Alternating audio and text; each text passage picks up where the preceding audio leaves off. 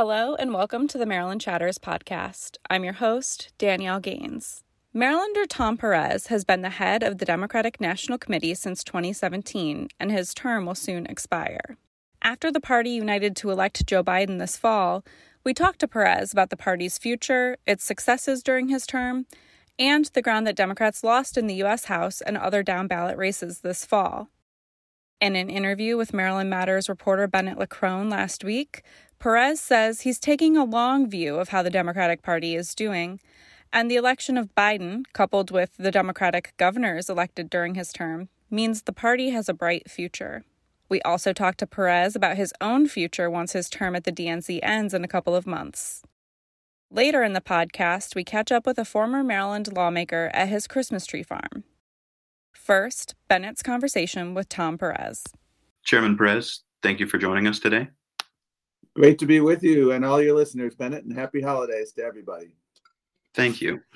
So, first question you know, now that the Electoral College has confirmed President elect Joe Biden's victory, I wanted to get your final thoughts on the 2020 election.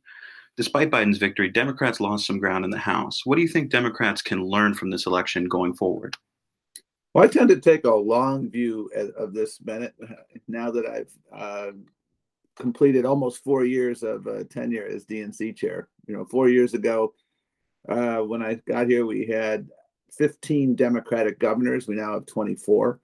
Uh, we didn't have the U.S. House. We now have the House. We have flipped uh, roughly 400 seats in state legislatures from red to blue. Eight chambers flipped from red to blue, including our neighbors in Virginia. When I took over, there were 66 Republicans in the Virginia House of Delegates and 34 Democrats. They're now 55 and four, 55 Democrats and 45 Republicans. We have the state Senate and we have the governorship, and that makes a real difference. And then the biggest prize of all, Bennett, is the presidency.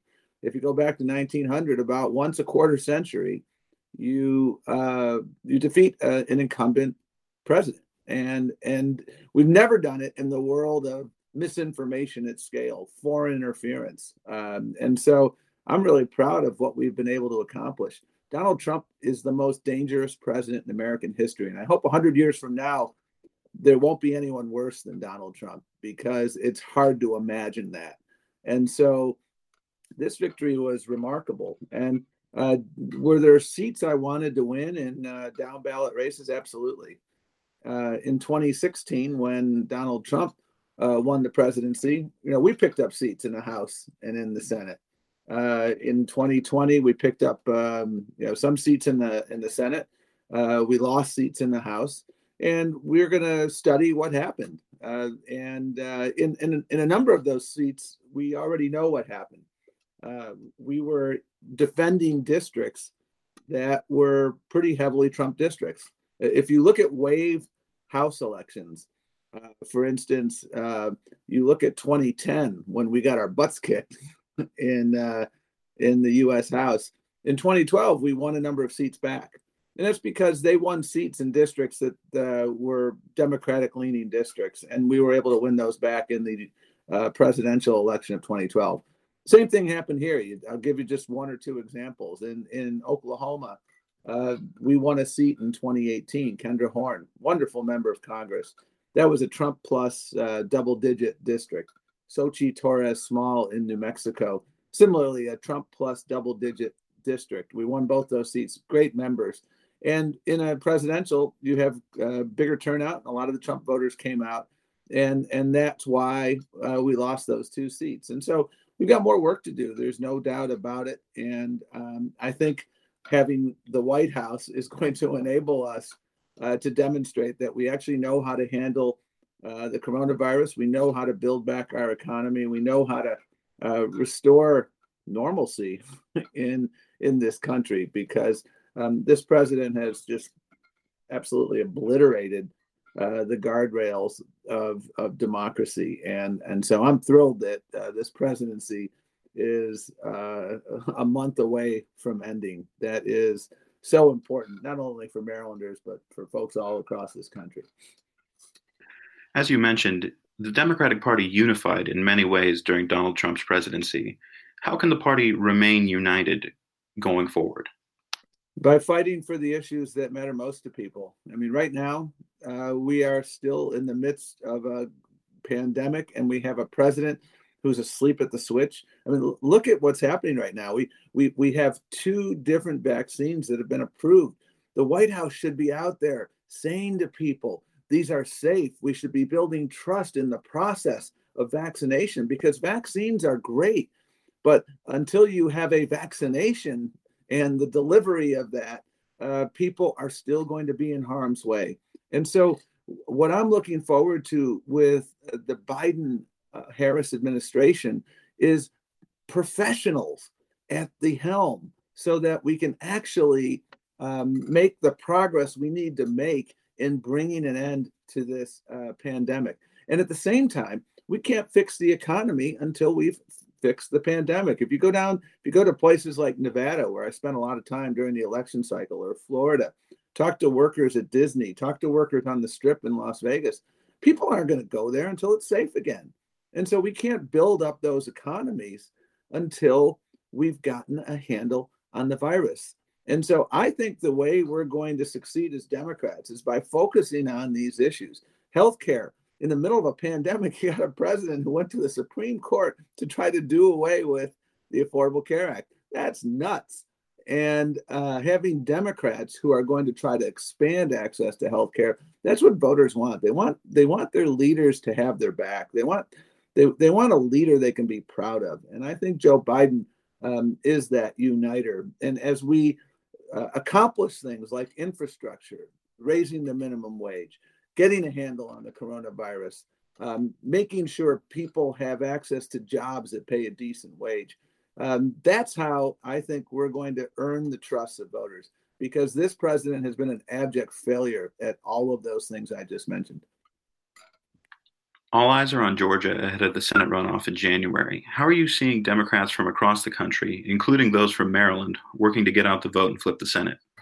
Well, the energy to help in Georgia is off the charts. Uh, I'm so appreciative of Yvette Lewis, the great party chair in Maryland. She's been a, a great help, and I talk to uh, Chairwoman Lewis with regularity.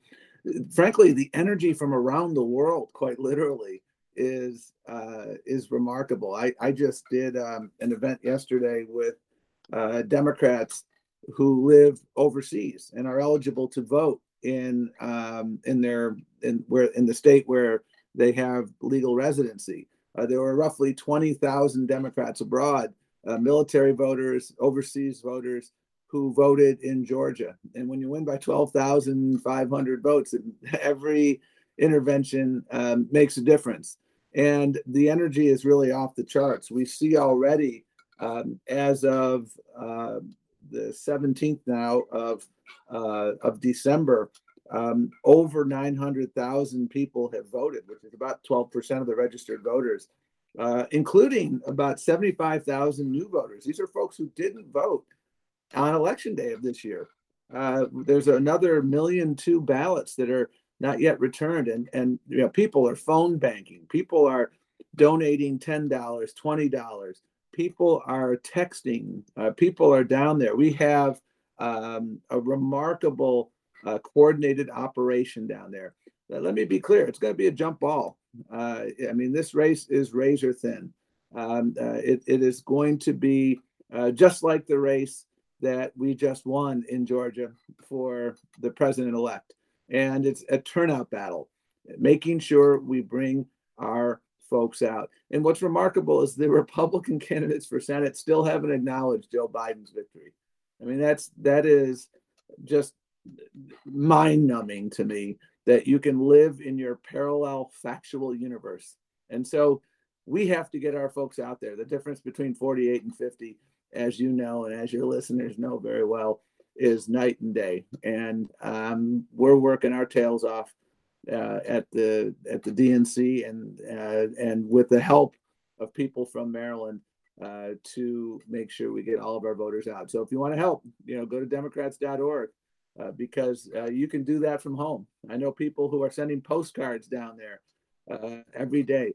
Everything matters, and we got to make sure we have our um, folks working, and and there's so much you can do right here from Maryland. Mm-hmm. You mentioned issues like healthcare and the minimum wage, all of which were issues long before the pandemic. But how do you think the pandemic has sort of brought those issues into the forefront across the country? Well, the, the pandemic has laid bare the remarkable you know, economic disparities. Um, people who were already taking it on the chin are taking it on the chin disproportionately in the pandemic. Look who's suffering most. Women are disproportionately suffering most. Look at who's losing their jobs. Uh, people who were living on the edge before the pandemic have fallen off the edge and fallen off the cliff in the aftermath of the pandemic.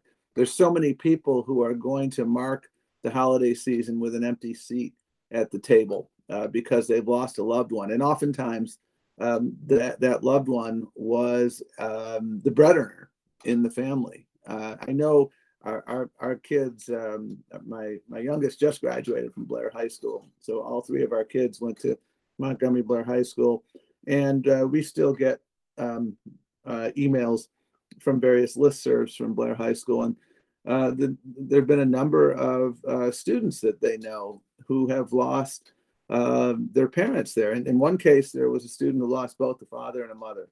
Um, it just it just tears my heart out. And uh, again, uh, the people suffering most are the people who had the the least safety net to help them. And, and that's why it's so important to have a competent president uh, who is leading this effort. To give you some context, Bennett, Donald Trump is going to be the first president since Herbert Hoover to preside over net job loss in his presidency. We haven't had that happen literally since uh, the Great Depression. Um, that is Donald Trump. He didn't cause the coronavirus, but his absolutely botched response to this coronavirus has wreaked havoc on people. And then the Republicans refuse to raise the minimum wage. They refuse Look at how long it has taken to get um, a stimulus bill. The, the, the Democrats passed uh, the HEROES Act in, I think it was April or, or, so of 2020, a long time ago. And Republicans played games. People need that stimulus check. People need expanded um, unemployment. Um, businesses need um, the, the, the Paycheck Protection Act. Um, they need these critical moments here where we are helping, and and state and local governments uh, need help uh, because they are taking it on the chin. They can't print money, Bennett.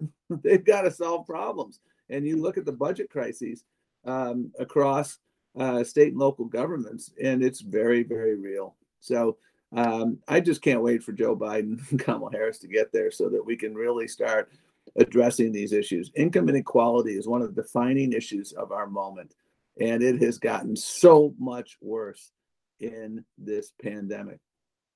Mm-hmm. What's next for you after your term as DNC chair is finished early next year?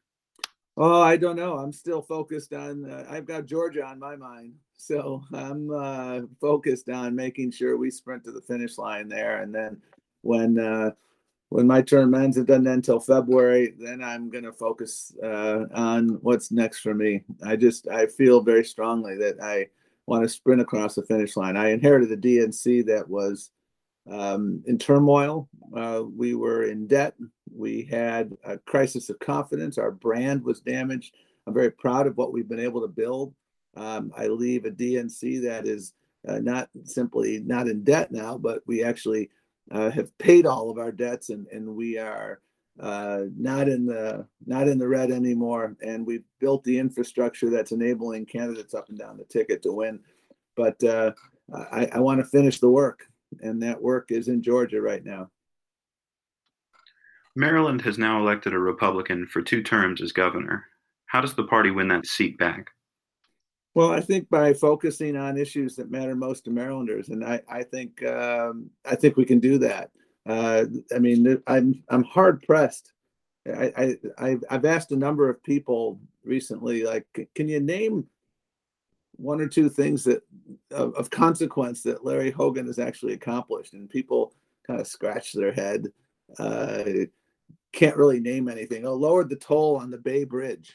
Um, that's the one I hear most frequently. But I mean, Maryland, I, I, I live in Takoma Park, and everywhere I drive, I see the mess that was caused by the um, the, the Purple Line debacle. You know, that was clearly on his watch. I'm I'm looking at the uh, the issue with the um, with with the tests that he went and bought from South Korea. It was, I, you know, I, I appreciate that he was trying to do something about the issue at the time, but it was clearly a screw up. And then they're sweeping it under the rug. I, I think Marylanders want a leader who's going to build a Maryland that works for everyone. Um, Marylanders are looking for leadership that um, will address the issue of uh, income inequality in Maryland, that will address the issue of education. Education is a great equalizer. And I was proud to work in the O'Malley administration, where I think we were number one or number two in the nation in um, in in public school. Uh, when you look at the rankings for public schools, and as a proud public school parent, I know that's the great equalizer. We need to continue to invest in our human capital. Um, Maryland can do so much more, and I think Democrats are going to be able uh, to demonstrate that in uh, 2022. I think it's really important uh, now that we have um, a Democratic administration uh, to make sure we have uh, people in Maryland who are going to be able to work closely so that um, Maryland can reap the benefits of this partnership um, with uh, the Biden Harris administration. So, would you ever consider a run for governor? I, I'm only considering what we're doing in Georgia right now, and I haven't thought about anything of that nature yet. So I'm gonna, I'm really gonna sprint to the finish line in my job here, and then um, and then start asking questions about what I should do next. I just I don't think it's uh, right to uh, when you've got unfinished business in your current job to be looking ahead to your next job. So the electoral college vote got a lot of attention this year, and it did line up with the popular vote this year. But you've said previously that the popular vote alone should not determine uh, should determine the presidency. You said it should be only the popular vote. Is that something you still stand by?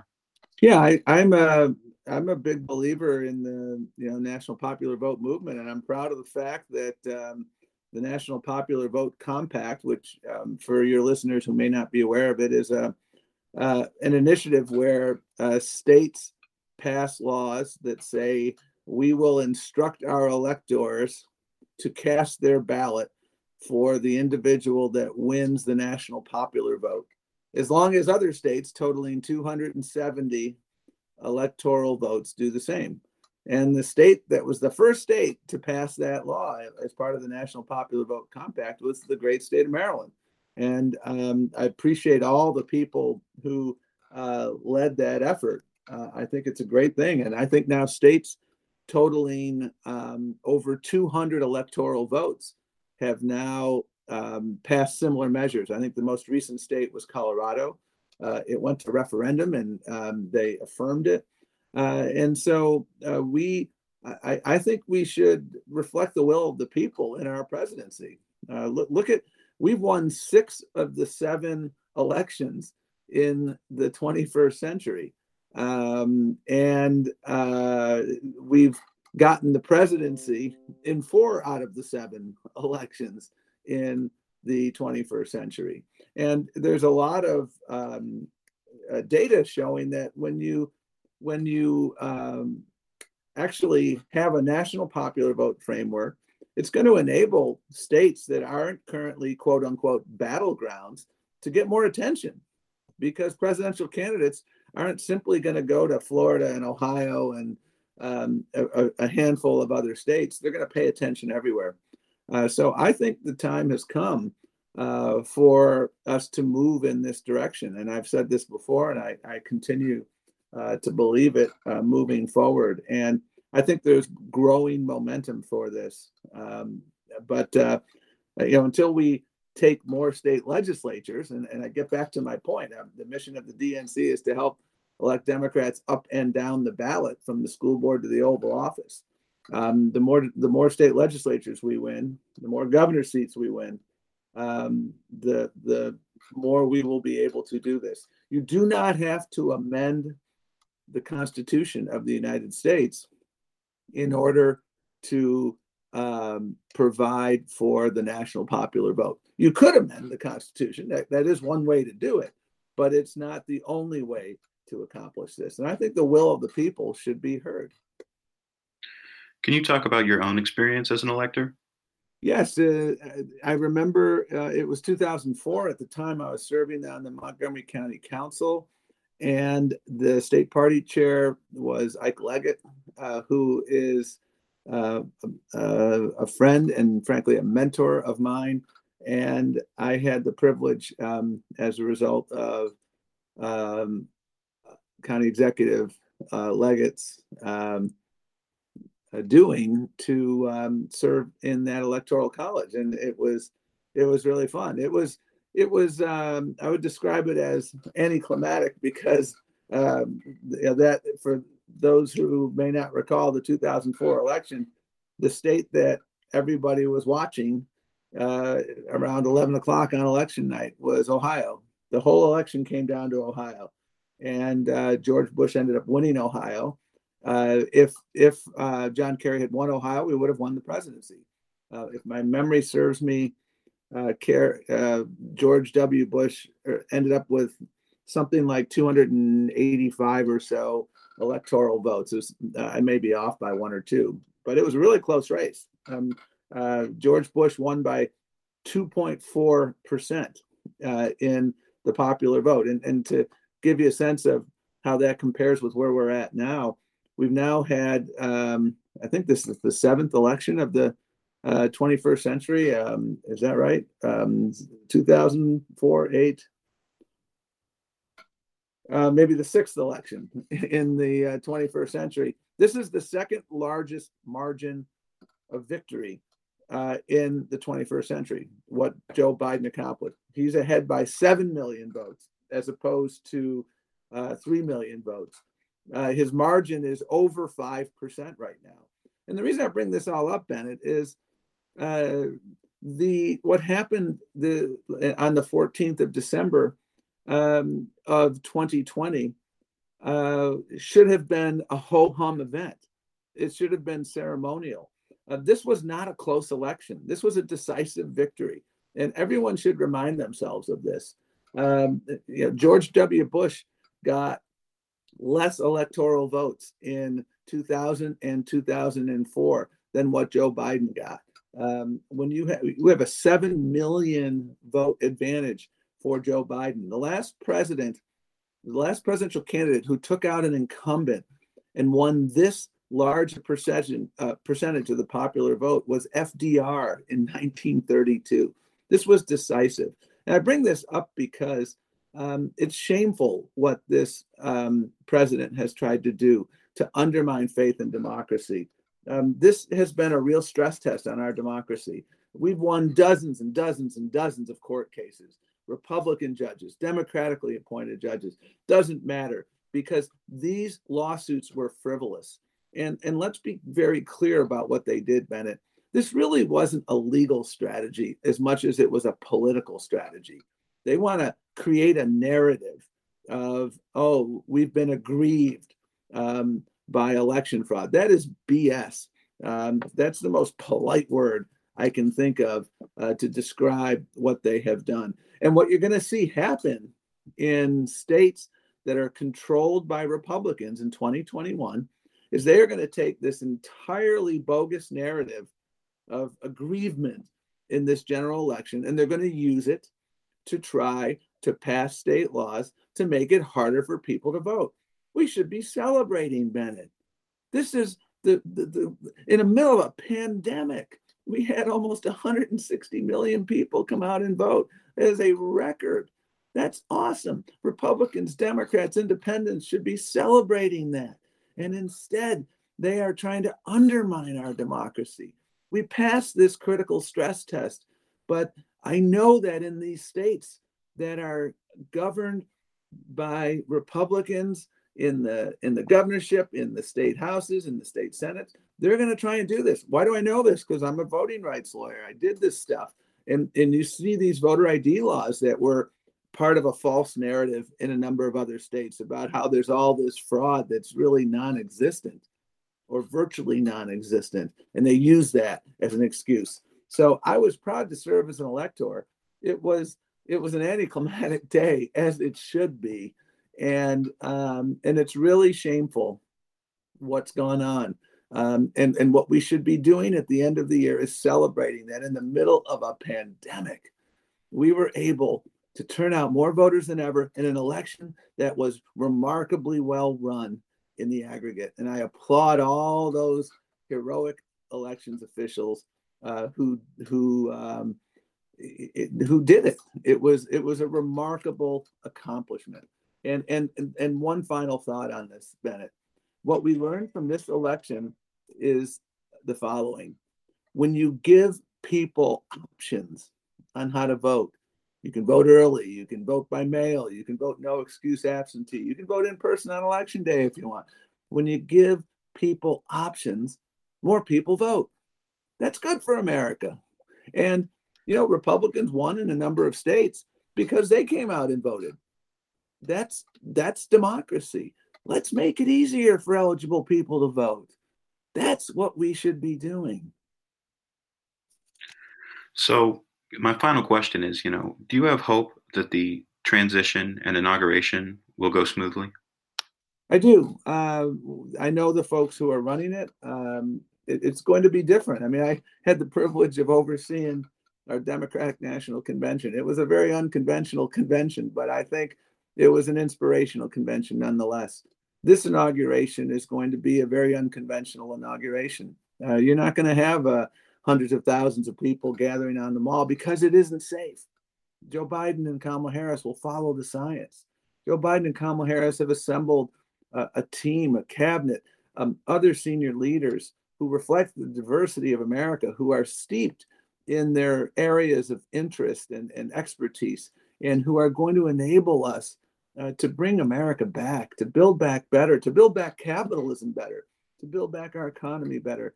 And I am confident that uh, people will be inspired by this inauguration. But at the same time, uh, we're not going to put folks in harm's way.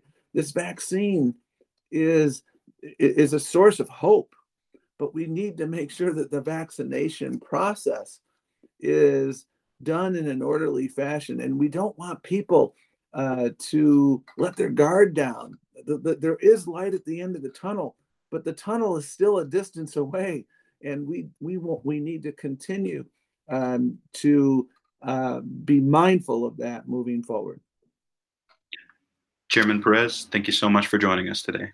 Pleasure to be with you, Bennett, and happy holidays to everybody. Now, this is the moment in the podcast when we would ordinarily chat with editor Josh Kurtz. But instead, this week, we have a bit of a holiday gift an audio story from our reporter, Elizabeth Shwe. She ventured out to southern Maryland to catch up with Thomas McLain, Mac, Middleton, who represented Charles County in the Maryland Senate for 24 years. Middleton was the only full time farmer left in the General Assembly when he was upset by Arthur Ellis in the 2018 Democratic primary. During this holiday season, Middleton and his son Brett have been swamped with selling Christmas trees and decorations from their farm, Middleton Manor Farms, which has been in the family since the 1660s. We had a chance last week to catch up with what he's been up to.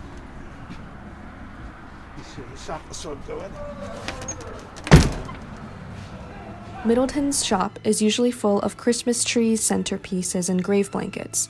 But in the week right before Christmas, there are only a handful of grave blankets and centerpieces left. Christmas trees sold out by the first week of December. He couldn't remember the last time they sold out of trees this quickly. When he was unloading the trees, he sold 15 trees that day. And uh, uh, uh, you talk to people, and everything you hear of the media is that you know, with the pandemic, people are home. A lot of people are depressed.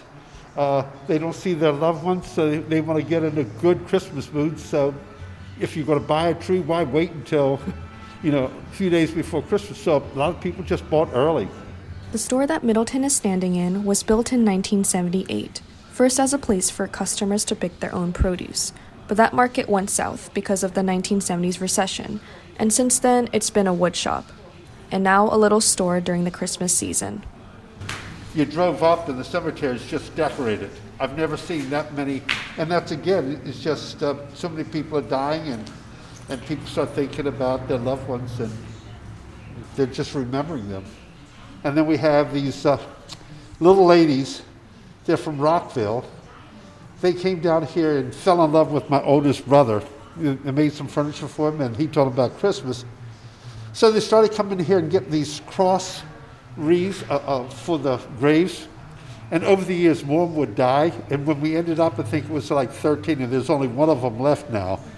And the daughter comes down and, uh, and uh, gets the purchase. And my brother would have hot country sausage and put on a, uh, a roll with mustard and his eggnog, his famous eggnog. These days, around 10 to 15 customers come in to pick up their orders of centerpieces and grave blankets, which are handmade evergreen arrangements to cover the ground of a grave. They take around 10 minutes to make and are made from the leaves of the bottom of Christmas trees. These are called uh, grave blankets, but uh, some people use them as, uh, as wreaths. They'll take them, if you have a double set of doors and you only use one door, some people take them and hang them and put lights on them. they look really pretty. But uh, we start out with the 36 inch uh, uh, little slat, wooden slat, as you can see. And then you just we pre-sort the bunches, have the bunches laid out. You just start at the top, put a bunch down, tie it, put a bunch over here tight, put a bunch over here tight, and you gradually work your way down. And then usually his wife, my son's wife, will do all the decorating while she's here waiting on customers. She's always, and she's very, very creative. She takes something, makes it look very, very nice. Middleton drove me around his 274 acre farm passing past old tobacco barns, cow stables, and the house he and his 13 other siblings grew up in. What I'm going to do is I'm going to take a quick run so you can see a little bit of the farm. And then we'll end up back here at uh, my shop. And so this is the house where I was born and raised. I'm one of 14 children. and uh, this, where, this where we used to strip the tobacco. We used to raise tobacco here. And that's a tobacco barn there. That's a big tobacco barn over here. There's one over at my house. So these are the cow barns and stables. When I was a child, we didn't have tractors. We had the horses. So this one was for the horses, and this one was for the cows. We used to milk cows, and uh, farms used to be pretty self-sufficient. We have a little, a lot of history here on the farm, both in the uh, Revolutionary War. This was a hot area here. This was one of the original colonies, Maryland was. And uh, the uh, original settlers came over here. They discovered tobacco because the Indians were raising tobacco. And uh, so they started exporting the tobacco to England, and, it, and, and the habit, the smoking habit, took up. So it became a very, very powerful crop. And it has been raised from colonial times all the way up until recently, when I was in the legislature, Parris Glendening, Governor Parris Glendening, hated tobacco, hated smoking. So he did not like the fact that Maryland was contributing to cancer. So um, there was a big tobacco settlement, and uh, I was in, I guess, my first or second term in the Senate, and I knew it was coming you know, it was just a matter of time before tobacco was going to be taxed again. Tobacco used to be the way of life in southern Maryland, but by the 1990s, the price of tobacco had fallen and taxes kept getting higher. Middleton played a significant role to get money to southern Maryland after the 1998 Tobacco Master Settlement Agreement. That was when attorneys general from 46 states and the four largest American tobacco companies came to an agreement to reduce tobacco production for health reasons. Back in, uh, in uh, um, the late 90s, uh, the price of tobacco had fallen so much, uh, there was a threat of, uh, of uh, more taxes on tobacco that used to be very, very popular, just tax tobacco. And so, fortunately for us, we had what was called a Tri County Council that they put together after we lost slot machines and Southern Maryland became so economically stressed. We created this council, and I happened to be uh, a, a, chairman of the council at the time, and told everybody we need to get together to get our act together. We needed to develop a strategic plan. we had to look at alternative agriculture. And so we got into this tobacco tax debate on the floor of the Senate. The Republicans were filibustering because it was a tax, they were against it. A few of us joined with the Republicans eh, to be part of that filibuster where it couldn't be broken, and we brokered a deal that were there to be a tobacco settlement, that Southern Maryland would get part of that money to implement the strategic plan as developed by the Tri County Council. That was the language that was in the bill. And uh, lo and behold, the following year, the following year, there was an, a, a master settlement whereby states were getting millions of dollars. I think Maryland got like $25 million. And part of that money was coming into, into Southern Maryland. But with the decline of tobacco, agriculture in Charles County is a lot smaller today. Now many farmers are doing agritourism and producing hay, which is what Middleton is doing now. There's still today there are a lot of lot of lots and lots of young families that are engaged in uh, agriculture, a lot of agritourism. Uh, we have uh, some of the farmers that converted to raising Christmas trees. So at Christmas time, people just come and buy, and they have a sled and whatnot, and, or a horse-drawn wagon where they take people out to cut their tree. We have some folks that are raising wool. We have another farmer that's doing alpaca, and they actually take the wool and have it made into sweaters and scarves and things. We have a lot of organic growers raising organic beef, organic pork, organic eggs organic uh, uh, uh, chickens for meat. we have farmers that are doing events like weddings. People want to get married on a farm, they're doing weddings. Besides farming, Charles County has seen a huge change in demographics over the last few decades. More people, especially black communities from Prince George's County and other DC suburbs, began moving into Charles County for better school systems and affordable housing. Farmland was sold and quickly converted into housing developments. Demographics with the, the migration of African Americans, it occurred probably around uh, 2000, 2010 ish, and then after that, uh, it started to really grow. And so, about 2000, and uh, I'd say around 2015, uh, the minority student population was the largest population in our, in our schools. And then a few years later than that, the African American students were over 50% of the, of the school population. And if you look where most of them came from, most of them came from Prince George's County, because if you look at that time politically, it was a time of unrest where uh, uh, uh, a, lot of the political leaders in, in Prince George's County had given up on the public schools. Uh, there was actually legislation that sort of took over the schools.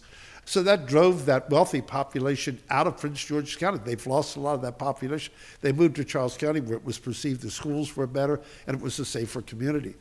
When the census is finished, every expectation is that Charles County is going to emerge as the wealthiest black county in the country, something that Prince George's is currently known for.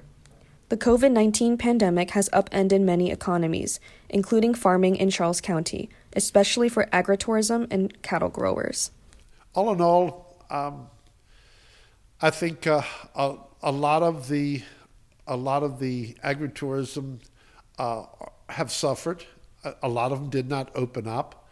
Uh, my son bought some equipment from one of the agritourism operations. Whether or not they're going to be able to get back into the game, I don't know. I hope they have enough money reserved in order to get back into business because as soon as it's over, I'm, I'm expecting the economy just to go through the roof.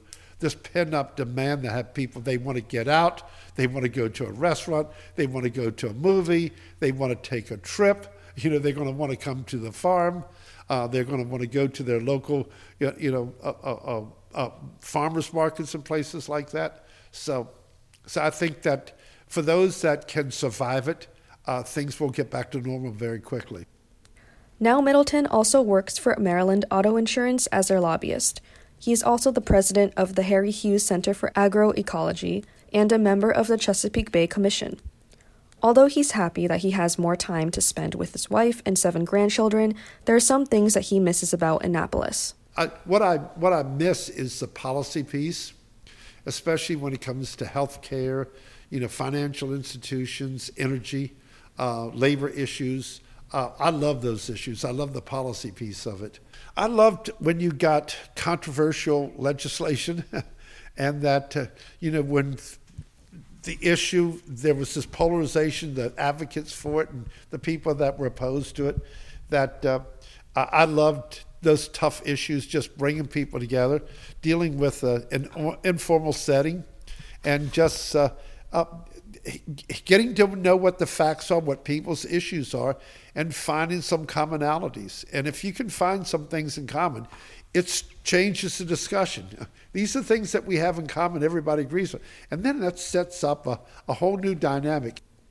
As a middle child in a family of 14 kids, Middleton prides himself for having played a facilitator role in Annapolis. There's a quality that uh, middle child syndromes have. You know, they, they're great facilitators. They're in the middle and they can always try to find common ground.